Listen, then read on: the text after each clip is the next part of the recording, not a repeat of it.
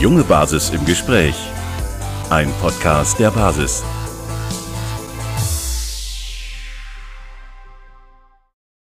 Ja, dann herzlich willkommen zurück zum Podcast der jungen Basis. Wir sind da, haben die nächste Folge für euch am Start und wieder einen tollen Gast dabei. Dieser tolle Gast ist heute Alina Salle. Herzlich willkommen bei uns, Alina. Ja, hallo, danke für die Einladung zum Interview. Ja, das freut uns sehr, dass du da bist. Ähm, ich bin wieder der Lukas und werde das Ganze heute mit Sammy zusammen wieder machen. Hallo Sammy.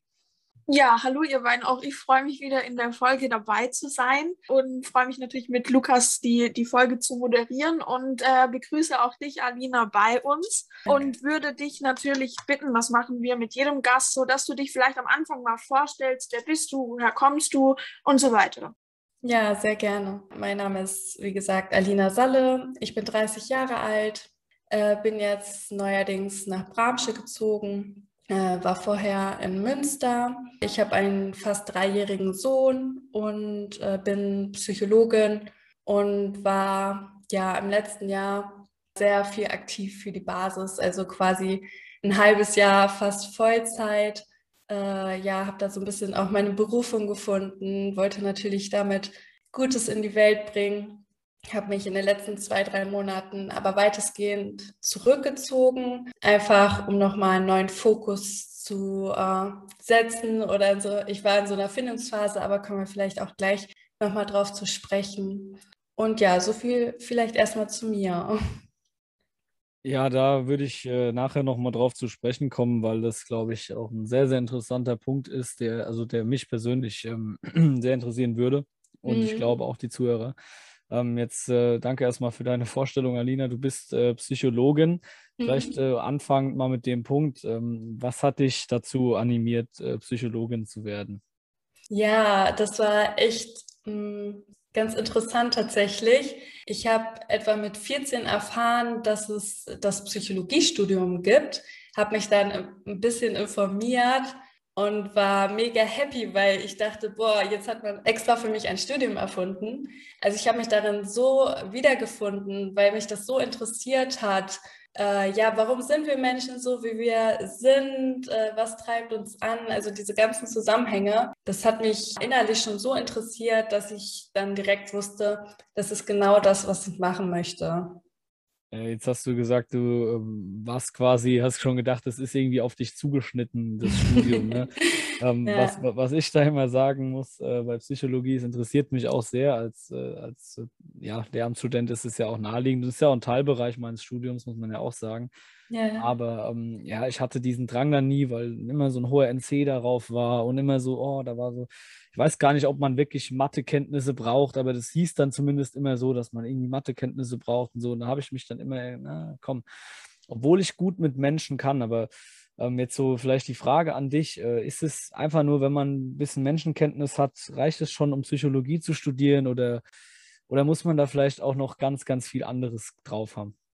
Ja, also letztlich ist es ja wie bei allen Sachen, ne? wenn man Spaß hat an etwas, und wenn man irgendwie so eine innere Motivation hat, etwas zu lernen, dann braucht es eigentlich gar nicht viel mehr. Also bei mir waren tatsächlich auch ein paar Zufälle dann, äh, ja, die mich dann zu dem Studium auch geführt hatten. Also wie gesagt, ich war äh, felsenfest davon überzeugt, das ist das, was ich machen möchte. Und ich hatte aber auch keinen super Abi-Durchschnitt. Also ich hatte eine 2,2 und damit ist es ja schon ziemlich schwer, einen Psychologieplatz zu bekommen. Aber rein zufällig hat meine kleine Schule irgendwie eine Infoveranstaltung äh, äh, durch, äh, ja, rein zufällig hat meine Schule dann so eine Infoveranstaltung gehabt zum Studieren in den Niederlanden. Und da habe ich mich dann irgendwie eingetragen und dann, ja, habe ich tatsächlich ein Studium in den Niederlanden angefangen, wo es kein NC gab. Und ja, so bin ich da letztlich reingerutscht, weil ich in Deutschland wahrscheinlich überhaupt keinen Platz bekommen hätte mit meinem Abdurchschnitt von 2,2. Also irgendwie auch so ein bisschen eine Fügung vielleicht. Ja, vielen Dank für deine Vorstellung. Ähm, ist natürlich auch ein sehr interessanter Weg, um Psychologin zu werden. Jetzt haben wir ja natürlich auch ein kleines Vorgespräch und auch davor schon ein bisschen Kontakt gehabt und haben da schon äh, so ein, zwei Sachen skizziert, was wir machen wollen. Und natürlich war dann äh, so die erste Frage bezüglich jetzt auch der Situation, weil man ja im letzten in den letzten 18 Monaten oft vom Leid gehört hat. Was ist denn aus deiner Perspektive oder für dich, was ist für dich Leid? Ja, also das ist echt eine sehr interessante Frage. Und äh, das ist tatsächlich auch so ein bisschen, ja, so der Findungsprozess, in dem ich mich befinde, wo diese Frage halt auftaucht. Was ist eigentlich Leid und woher kommt das? Und ich weiß gar nicht, wie viel dieser Antwort, die ich da bisher für mich gefunden habe, jetzt mit meinem Psychologiestudium zusammenhängt, weil ich tatsächlich mich vor etwa anderthalb Jahren auch der Spiritualität geöffnet habe, also auch dem Glauben an Gott, was mir auch sehr viele Antworten gegeben hat und natürlich weit über das auch hinausgeht, was so die reinen Wissenschaften uns eigentlich für Antworten geben können. Äh, ja, meine Antwort ja auf das Leitthema ist eigentlich, dass Leid irgendwie immer etwas mit unserer Bewertung zu tun hat. Also wie wir die Dinge sehen, wie wir sie beurteilen. Also dass es einen ganz großen Einfluss darauf hat, ob etwas für uns Leid ist oder nicht. Und also ganz wesentlich dabei ist halt auch die Angst. Also weil, also ich glaube, dass die Angst eigentlich immer mit Leid zusammenhängt. Also wenn wir irgendwie leiden, dass da immer auch die Angst mit drin ist. Ich weiß nicht, ist das erstmal so nachvollziehbar? Auf jeden Fall ist nachvollziehbar. Und ich glaube auch, es ist wie so vieles einfach was Subjektives, was man, also was auch, wo ganz, ganz viele Faktoren zusammenkommen und äh, was man nicht äh, so einfach beantworten kann. Das ist auch gar nicht notwendig. Das ist, würde dem Ganzen, glaube ich, echt nicht gerecht werden. Jetzt haben wir uns so ein bisschen gefragt, was ist denn vielleicht der Ausweg aus, aus einer Leitsituation? Was, was kannst du dir da oder was kannst du den Leuten da vielleicht mitgeben? Was ist aus deiner Sicht äh, wichtig, wenn man leidet oder eine Leitsituation sozusagen hinter sich hat? Das trägt einen ja dann schon auch sehr negativ. Wie kommt hm. man da mhm. raus und wie fasst man vielleicht Fuß? Ja, also ich glaube, ich würde auch erstmal noch unterscheiden, äh, also bei Leid zwischen den ganzen psychischen Leid was ja sehr naheliegend an unseren Beurteilungen liegt. Ne? Also man kann ja zwei Situationen oder eine Situation ganz unterschiedlich interpretieren. Also der eine sieht es so, boah, ich bin dem ausgeliefert, ich kann nichts machen. Warum machen die anderen Leute das? Also jetzt gerade auch bezogen auf Corona, ne, ist das ja so ganz, sind wir alle irgendwie so nah dran an dieser Interpretation und dass wir ja irgendwie uns klein fühlen und hilflos und das äh, ja ist natürlich sehr leidvoll, wenn wir uns irgendwie ausgeliefert fühlen. Ja, also generell. Und äh, da ist ja sehr naheliegend, dass es äh, vielleicht ja anders empfunden werden würde, wenn wir die Situation als Chance sehen oder als Einladung, sich die Frage zu stellen, wovor habe ich jetzt eigentlich genau Angst?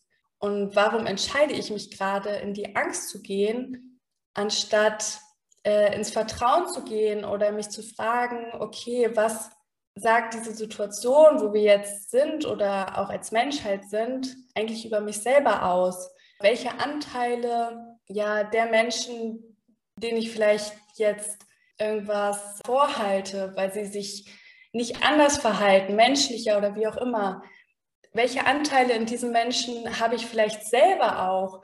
Also warum, warum bin ich da nicht im Verständnis? Warum sehe ich nicht deren Not? Also man kann sich so viele Fragen eigentlich stellen, die dann vielleicht auch dann mehr dieses Verbindende sehen und das Verständnis und äh, ja, und dass wir nicht in diese Opferrolle fallen, wo wir uns klein und hilflos fühlen und dann ganz schnell auch in die Wut gehen, was dann oft sehr leidvoll ist.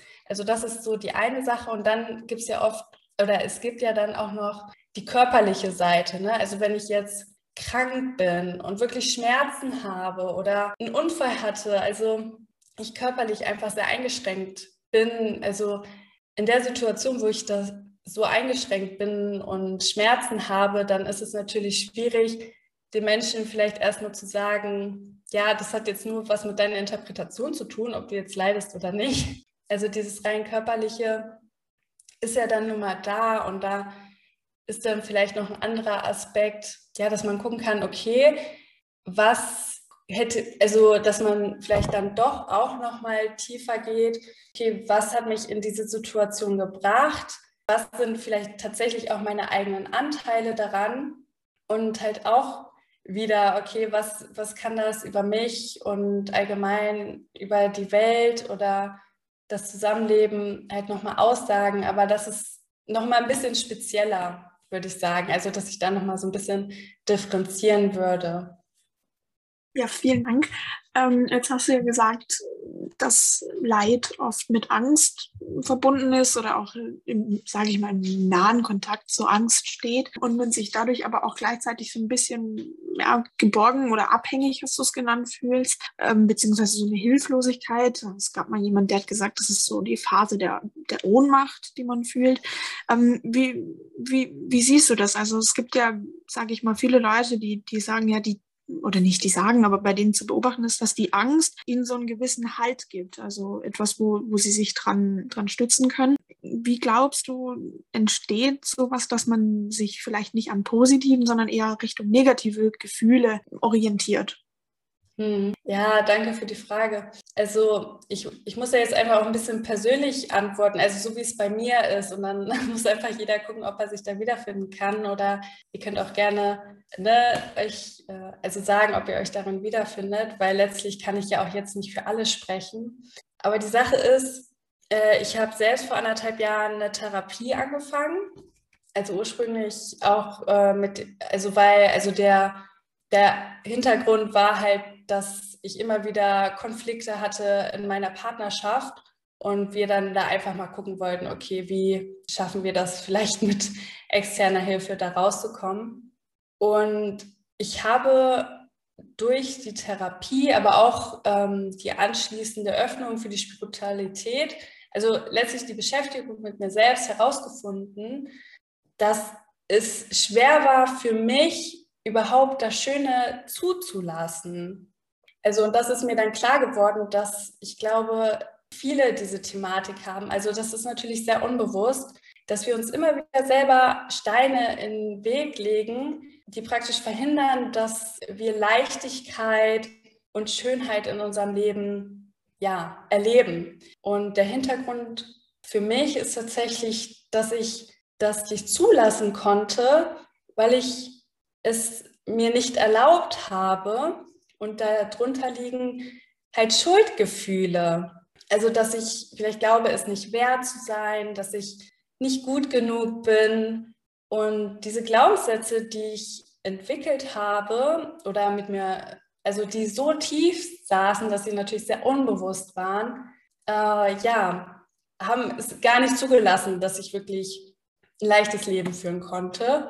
Und erst als ich dann daran gearbeitet habe, mir selber nahe gekommen bin, äh, gelernt habe, mich selbst anzunehmen, äh, ist, ist die Schönheit ganz automatisch in mein Leben eingedrungen, weil ich, hab, ich durfte dann halt erkennen, dass die Schönheit immer da ist.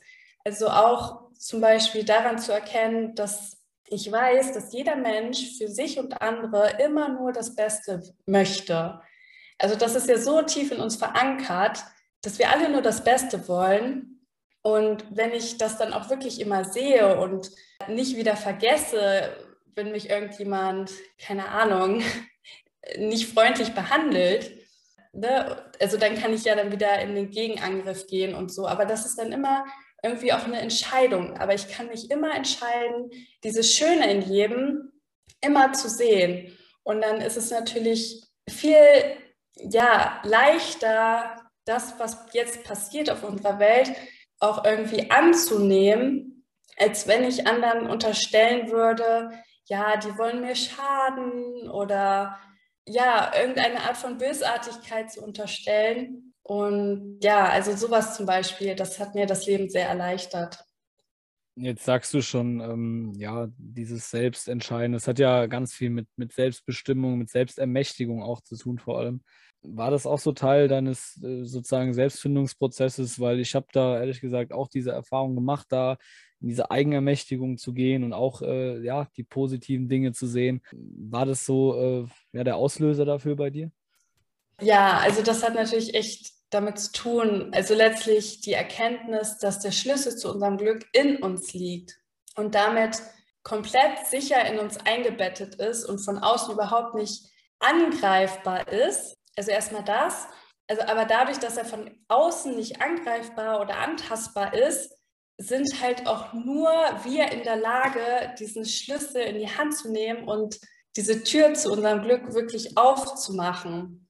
Und wenn man das wirklich versteht und selbst auch erfährt, dann macht einen das natürlich wirklich sehr, sehr, also das macht natürlich etwas sehr Schönes mit einem, weil anstatt sich klein und hilflos zu fühlen, fühlt man sich plötzlich stark und wirkmächtig. Also weil alles, was uns passiert, also es, es liegt in uns, äh, wie wir diese Situation einordnen, ob wir uns entscheiden, jetzt in die Wut oder in die Angst zu gehen oder aber in die Liebe, in die Annahme und in das Vertrauen, ne, dass zum Beispiel jeder nur das Beste für sich und andere möchte und nur aus Blindheit Dinge tut, die ja Schmerz mit sich bringen.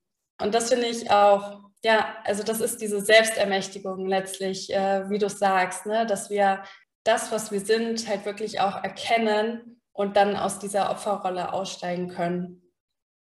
Ja, jetzt hast du ja praktisch schon vorhin ähm, aufgeführt, dass du ja praktisch ja auch die Therapie gemacht hast mhm. ähm, und, und angefangen hast, oder nicht angefangen, aber da dich stark selbst reflektiert hast und dann ja auch so ein bisschen gesagt hast, ja, die, die Liebe und auch die Selbstliebe ist so eine gute ja doch ein gutes Gegenmittel zu dem, was du jetzt als Leid beschrieben hast. Also ähm, ja, auch die, aus dieser Opferrolle auszusteigen. Warum denkst du, ist es denn so? Du hast es jetzt schon kurz angeführt. Und ja, wie kann man da vielleicht auch selber so ein bisschen mehr hinkommen? Ja, letztlich braucht es gar nicht so viel. Das Wichtigste, was man eigentlich braucht, ist der Wille, dahin zu kommen. Also auf die Suche zu gehen, äh, sich Fragen zu stellen. Wie komme ich dahin? Äh, kann das jetzt wirklich alles sein? Muss ich mit der Angst und der Wut immer leben? Oder ist es wirklich so, wie man jetzt vielleicht auch anfängt äh, zu hören, dass, dass man Wut und Angst tatsächlich komplett ablegen kann, weil beides nicht vereinbar ist mit der Liebe. Und wenn wir den Weg der Liebe gehen, dann ist da kein Platz mehr für die Wut und Angst. Und wie schön hört sich das bitte an, ne? weil Wut und Angst sind nun wirklich sehr, sehr unangenehm. Und ja, aber letztlich ist dieser Weg also dadurch, dass ich den ja selber jetzt schon angefangen habe zu beschreiten, ich bin leider noch nicht am Ende, ich habe noch nicht alle Ängste überwunden, aber dadurch, dass ich zwischendurch größere Schritte machen konnte, weiß ich halt, dass es wahr ist. Also für mich ist das Gewissheit, das, was ich jetzt sage, also dass in der Liebe die Wut und Angst keinen Platz mehr hat. Ja, also ich habe mich erstmal damit beschäftigt. Ich habe äh, zugelassen, auf für mich unangenehme Themen zu gucken, also auf meine Ängste. Ein ganz großes Thema dabei ist die Projektion, also dass wenn ich in der Wut bin, also alles, was ich anderen vorwerfe, sind quasi meine eigenen Anteile. Und das ist einfach so ein, es ist ein Gesetz. Das, was mich bei anderen aufregt, sind nur die Dinge, die ich selber mache und die ich bei mir auch ablehne, aber die äh, unbewusst irgendwie weggeschoben werden. Und weil ich sie nicht bewusst äh, verarbeite oder da mal drauf gucke, äh, sucht sich unser Unterbewusstsein irgendwie so ein, ja, so einen Nebenweg und äh, ja, lehnt es dafür umso heftiger bei anderen ab. Aber eigentlich sind das immer unsere eigenen Themen die, die wir bei anderen sehen und dort ablehnen. Und deswegen stimmt es auch so sehr, dass äh, das, was ich über jemand anders sage, sagt sehr, sehr viel über mich selber aus, äh, als über diese Person, weil ich lege praktisch dieser Person das Thema, also ich stülpe mein Thema über die andere Person. Ja, und das ist so eine unbewusste Vermeidung der eigenen Themen eigentlich. Ja, jetzt äh, ist es wahrscheinlich schon auch so eine Art, ähm, ja, wie du schon sagst, Verdrängungsprozess der eigenen Schwächen oder Fehler, die ja aber eigentlich überhaupt kein Problem sind. Also so sehe ich es mhm. zumindest, die man eigentlich akzeptieren muss, um äh, zu seiner Mitte auch zu finden. Jetzt nochmal so ein bisschen gefragt, was hast du für dich getan oder was würdest du Leuten raten, die vielleicht auch mehr zu ihrer Mitte finden wollen, die vielleicht ein bisschen mehr sich selbst reflektieren wollen, die ja diesen Erkenntnisprozess vorantreiben wollen. Dann muss, da, muss man nur meditieren oder was, was hast du getan oder was würdest du den Leuten mitgeben? Also ich zum Beispiel habe noch nie meditiert, möchte das aber auch mal ausprobieren. Also es ist wahrscheinlich für viele ein guter Weg, aber kein Muss für diesen Prozess. Also mir persönlich hat äh, die Psychotherapie sehr geholfen. Also das war mit einer Heilpraktikerin, die heißt Kati Körner und die ist sehr, sehr kompetent und hat mir da wirklich sehr viele Einsichten beschert und was sehr heilsam für mich war, war eigentlich schon in der ersten Sitzung, wo sie mich gefragt hat, okay, was, was, wo möchte ich denn hinkommen? Und ich gemerkt habe, boah, ich möchte einfach weicher werden. Also ich war manchmal irgendwie so, so kalt und ich habe mich irgendwie schon danach gesehen, so ich möchte irgendwie herzlicher werden. Und ich konnte mir zu diesem Zeitpunkt einfach nicht vorstellen, dass es anders sein kann als da, wo ich stand. Und sie meinte halt, ja doch, du kommst dahin, aber für dich in diesem Moment ist es ganz normal, dass du dir das nicht vorstellen kannst. Aber du wirst dahin kommen. Und das war einfach so schön. Und ich glaube, wir brauchen einfach jemanden, der das, was wir bei uns noch nicht sehen können, schon sieht. Weil das ist irgendwie schon sehr, sehr wertvoll und sehr motivierend, sich irgendwie auf diesen Weg zu machen. Und da ich ja selbst diesen Prozess äh, durchlaufen habe, weiß ich auch, dass es jeder schaffen kann. Es braucht halt hauptsächlich die eigene Bereitschaft und ja, und dann wirklich vielleicht noch eine Unterstützung. Also bei mir war sie halt eine sehr wertvolle Unterstützung. Aber was mir auch sehr, sehr viel geholfen hat, ist äh, zum Beispiel das Buch Ein Kurs in Wundern wo quasi die Liebe selbst schon zu uns spricht. Also durch dieses Buch habe ich auch sehr viel Heilung erfahren und das kann ich auch nur jedem sehr ans Herz legen, der sich da auf dem Weg machen möchte. Und vielleicht auch noch zur Motivation. Also ich hatte schon Tage, die waren sehr, sehr unangenehm. Ähm, das waren die Tage, wo praktisch das Ego in mir, also das Ego ist quasi der Platzhalter für die Liebe. Also da, wo die Liebe nicht ist, da macht sich das Ego breit. Und äh, das versucht uns immer einzureden, warum wir klein sind, warum andere uns schaden wollen, warum die Welt gefährlich ist, warum Liebe schmerzhaft ist und so weiter. Also alles nur Murks, also alles nicht die Wahrheit. Aber wir, wir nehmen es dann als unsere Wahrheit an und das erzeugt halt Leid. Also das Ego ist sehr, sehr leidvoll und basiert auf Irrtümern quasi. Und als ich dann mir näher gekommen bin, ist dieses Ego so teilweise gestorben. Und irgendwie war das ein sehr unangenehmes Gefühl.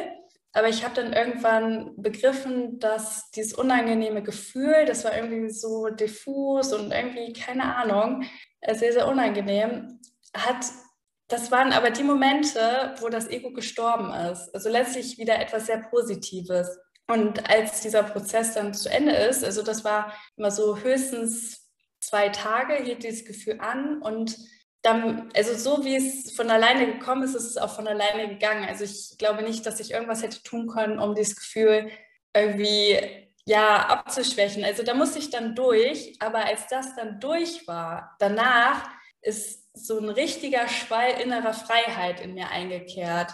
Also das war so schön. Also das, äh, das wünsche ich einfach nur jedem auch, diese Erfahrung zu machen. Also dies, diese, und dadurch weiß ich auch, dass die Freiheit nur aus in uns ist. Also klar gibt es so äußere Faktoren, die Freiheit irgendwie fördern, aber Freiheit an sich ist eigentlich immer nur in uns. Und interessanterweise, wenn wir innerlich nicht frei sind, dann kann uns das im Grunde auch egal sein, ob wir hier gesellschaftlich von außen Freiheiten bekommen oder nicht, weil es für diese Menschen, die innerlich nicht frei sind, eigentlich keinen Unterschied macht in dem Sinne. Weil ähm, wenn du innerlich nicht frei bist, dann kann dir auch die äußerliche Freiheit da letztlich gar nicht viel helfen. Also das war auch ein sehr wertvoller Prozess. Also das ist eine unendliche Weite, die dann in mir eingekehrt ist und die mein Leben leichter gemacht hat. Also auch eine Leichtigkeit kehrt dann ein, weil das Ego, das kann man sich so vorstellen, das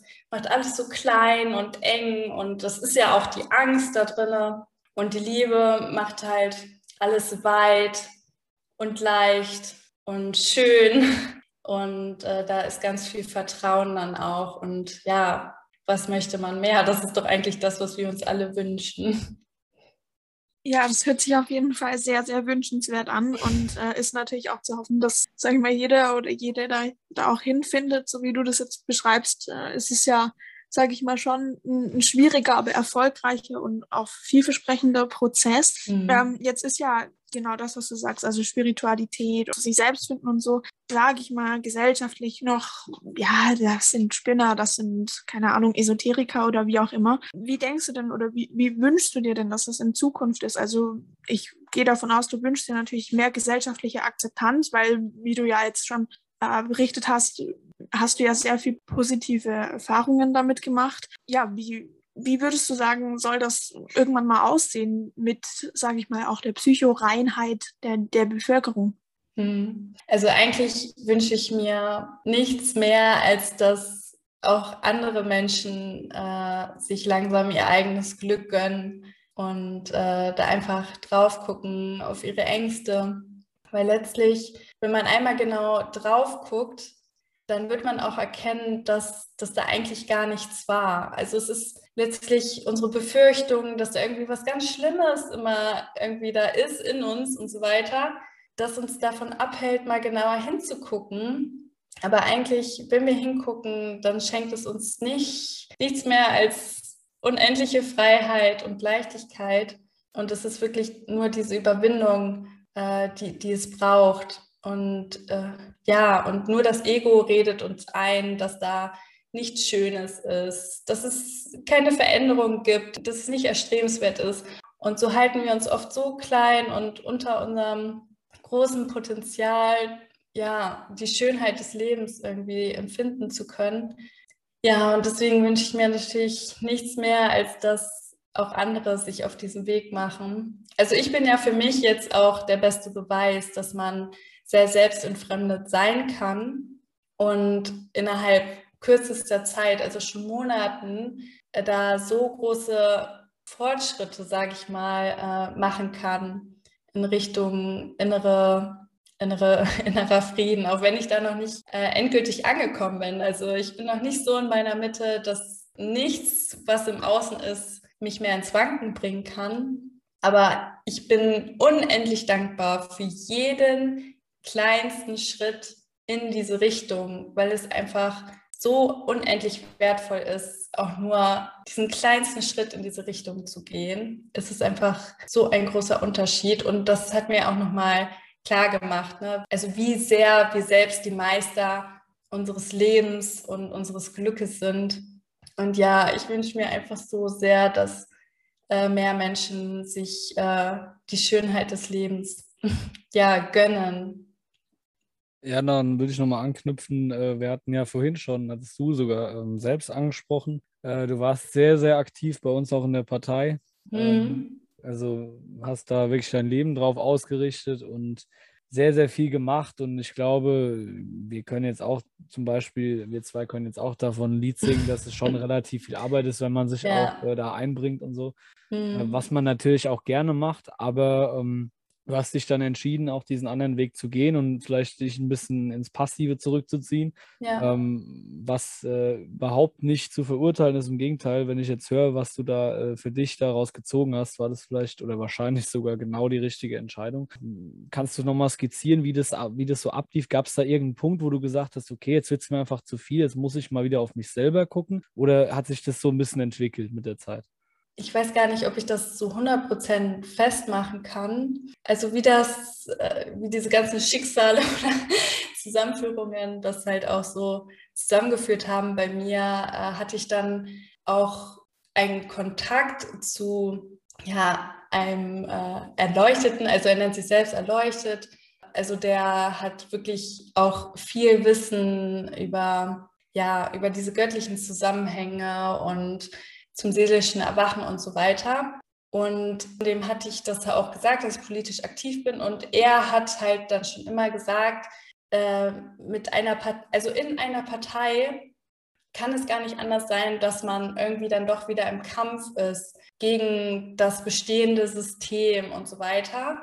Und obwohl er das schon ziemlich früh gesagt hat, also mir auch rückgemeldet hat, äh, dass mit einer Partei es schwierig ist, die, diese, ja, diese Prozesse, die es wirklich braucht, so gut mit auf den Weg zu geben, hat mir das in meiner Motivation für die Basis zu arbeiten erstmal überhaupt keinen Abbruch getan. Aber irgendwann wurde ich dann irgendwie unsicher und ich, ich habe mich dann aber selbst gefragt, okay, inwieweit kann ich mit der Parteiarbeit jetzt eigentlich wirklich gezielt und effizient äh, und direkt das in die Welt tragen, was ich doch so gerne in die Welt tragen möchte. Also das, was wir quasi alle in die Welt tragen möchten, nur das Gute halt.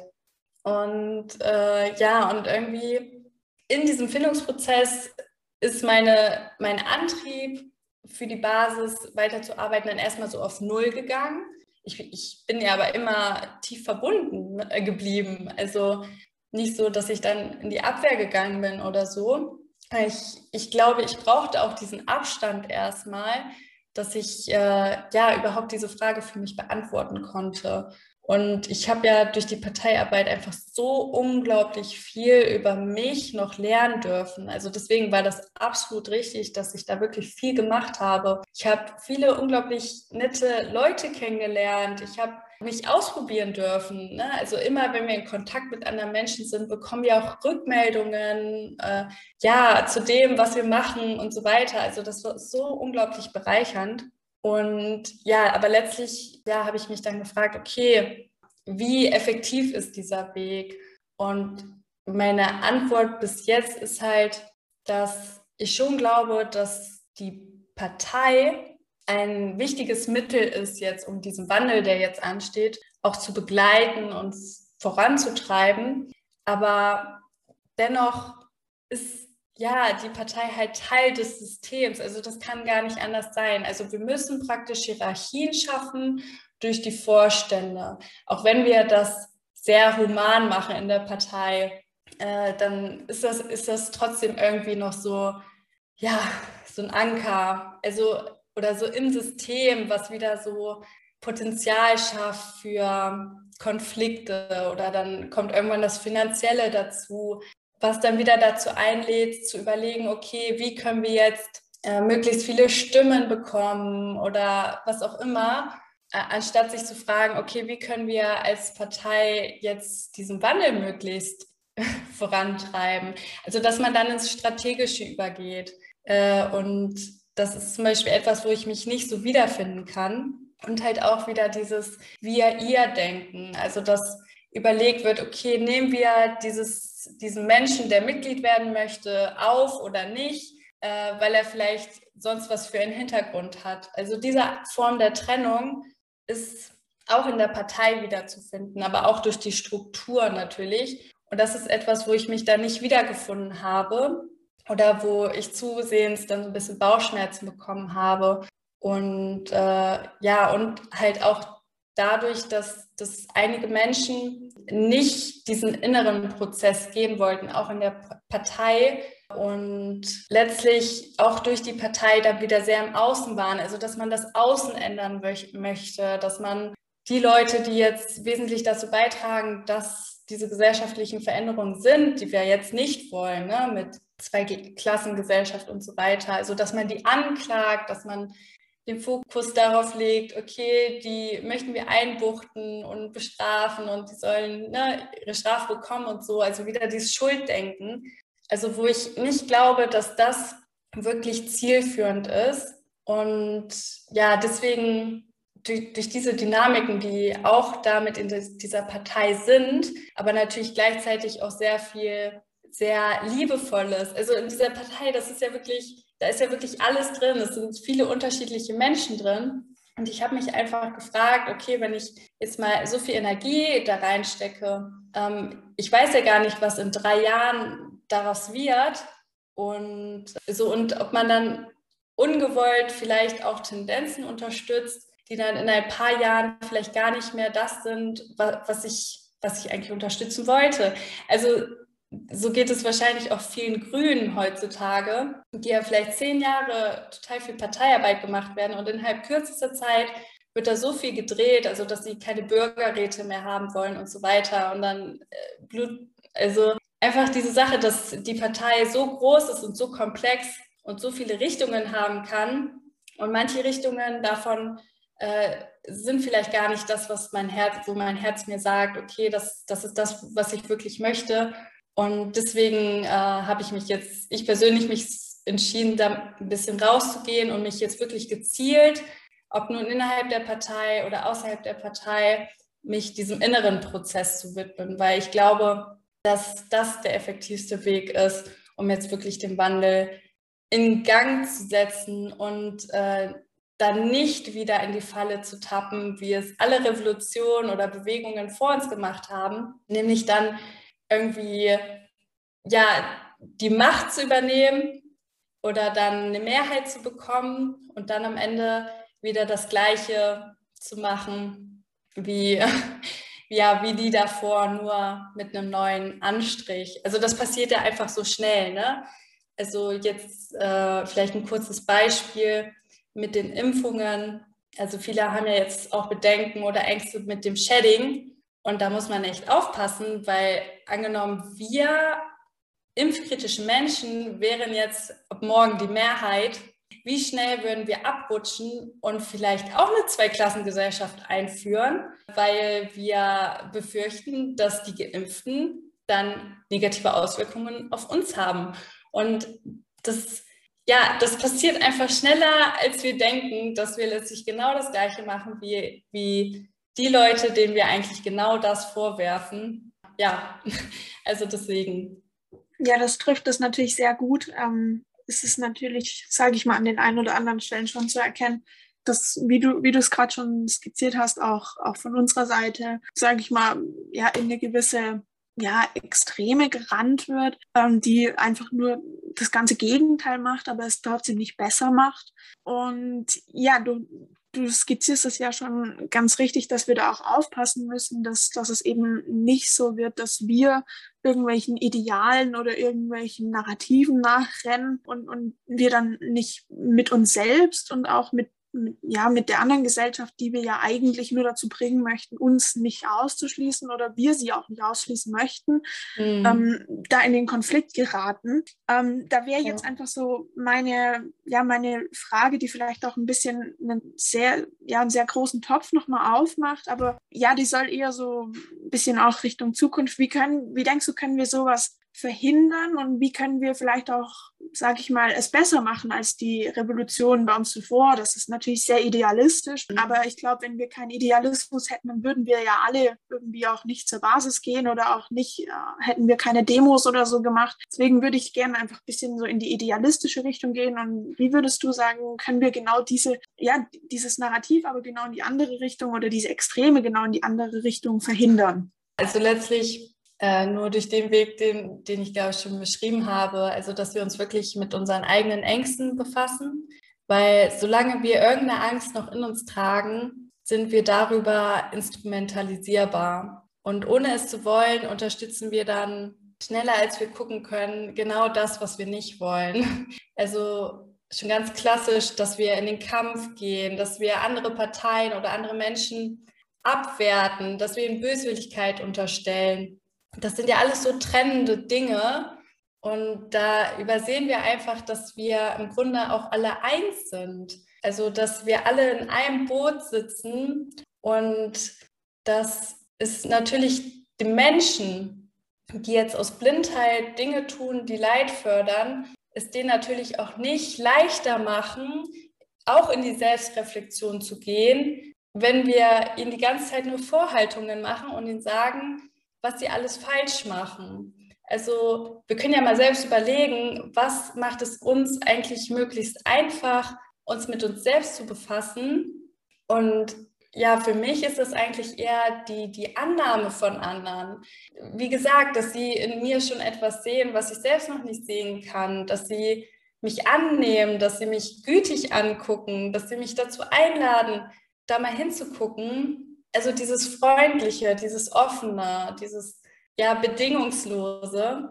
Und äh, ja, und deswegen, wenn wir es natürlich schaffen, diese Grundhaltung auch einzunehmen und andere damit zu beschenken, dann erhöht sich natürlich die Wahrscheinlichkeit, dass die Leute, die jetzt vielleicht auch in den Schlüsselpositionen sind, sich auch dem zu öffnen, weil letztlich bedrängen wir sie ja auch, ne? wenn wir ihnen sagen, also im Prinzip sagen wir ja, ja, jetzt seh das doch ein, dass alles, was du machst, irgendwie Murks ist.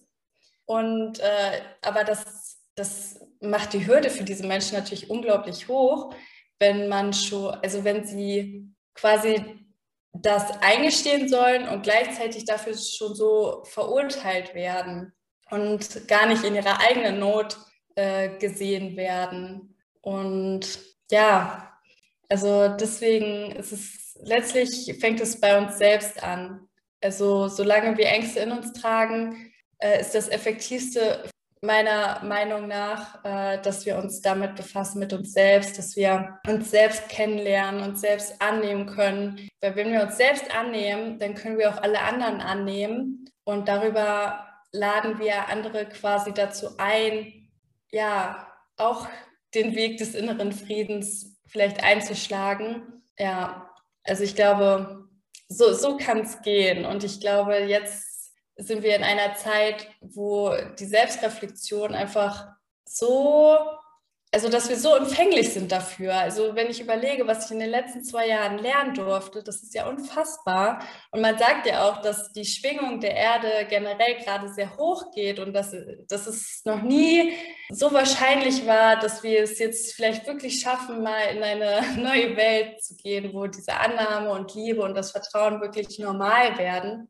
Und dieses äh, ganze Verdunkelnde, dieser Zwang, Druck und so weiter und Hierarchie und Bewertung, was jetzt unser Normal war, dass wir das wirklich überwinden können, weil es uns nur Schmerz bringen kann. Und ja, deswegen möchte ich mich auch für diesen inneren Wandel stark machen und bin ja über jeden dankbar, der sich traut, äh, diesen Weg auch mal auszuprobieren und mal zu gucken, ob es vielleicht auch für ihn oder sie dann der Weg ja, zum inneren Frieden sein kann.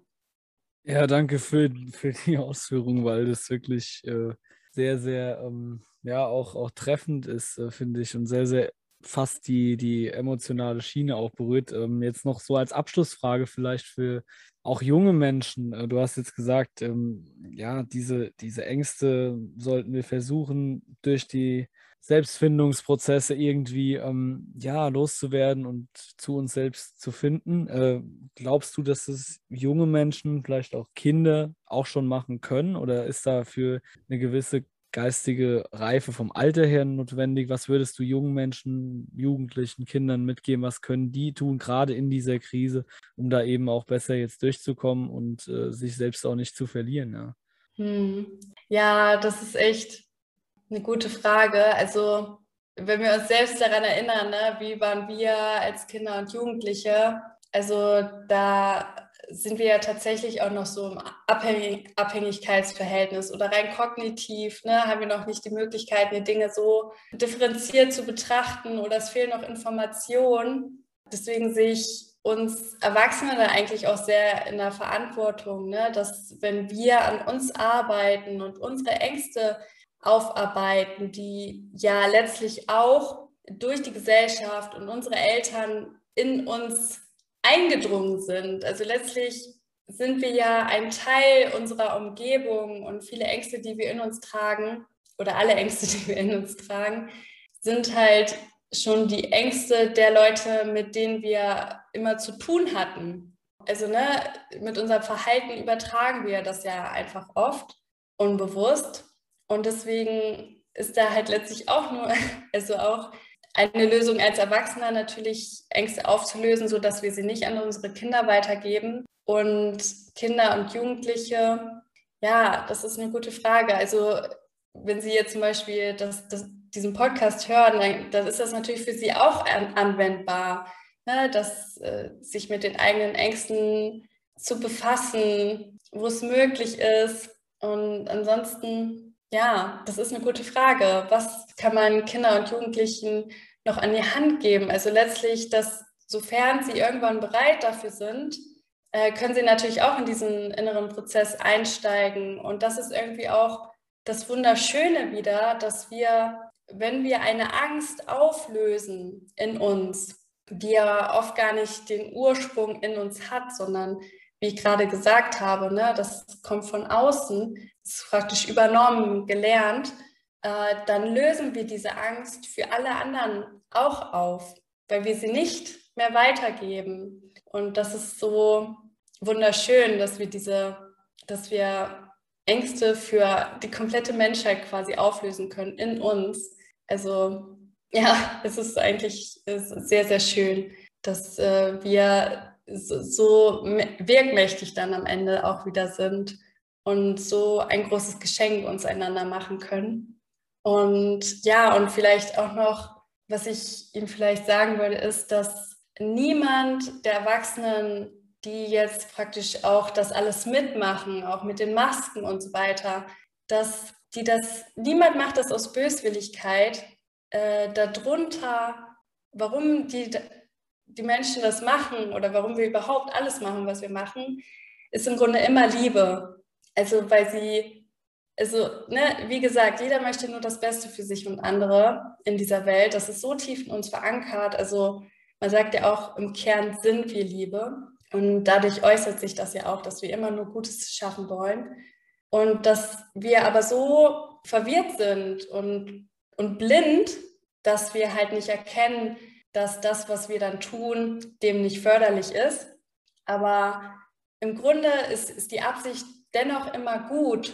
Und wenn wir einander Schmerz zufügen, dann nicht, weil wir das wollen, sondern weil wir nicht wissen, was wir tun. Und ich glaube, wenn man sich das bewusst macht, dann hilft das vielleicht auch so ein bisschen, durch diese Zeit zu kommen und irgendwie nicht ganz in die Wut zu gehen, äh, sondern dass man auch, wenn man jetzt noch jung ist, auch später die Möglichkeit hat, vielleicht noch wirkmächtiger dann als Erwachsener, ja, diese Prozesse auch mit voranzutreiben und ja, an einer liebenden oder liebenderen Gesellschaft auch mitzuwirken und im Vertrauen, dass wirklich auch jetzt schon niemand einem wirklich etwas Böses möchte.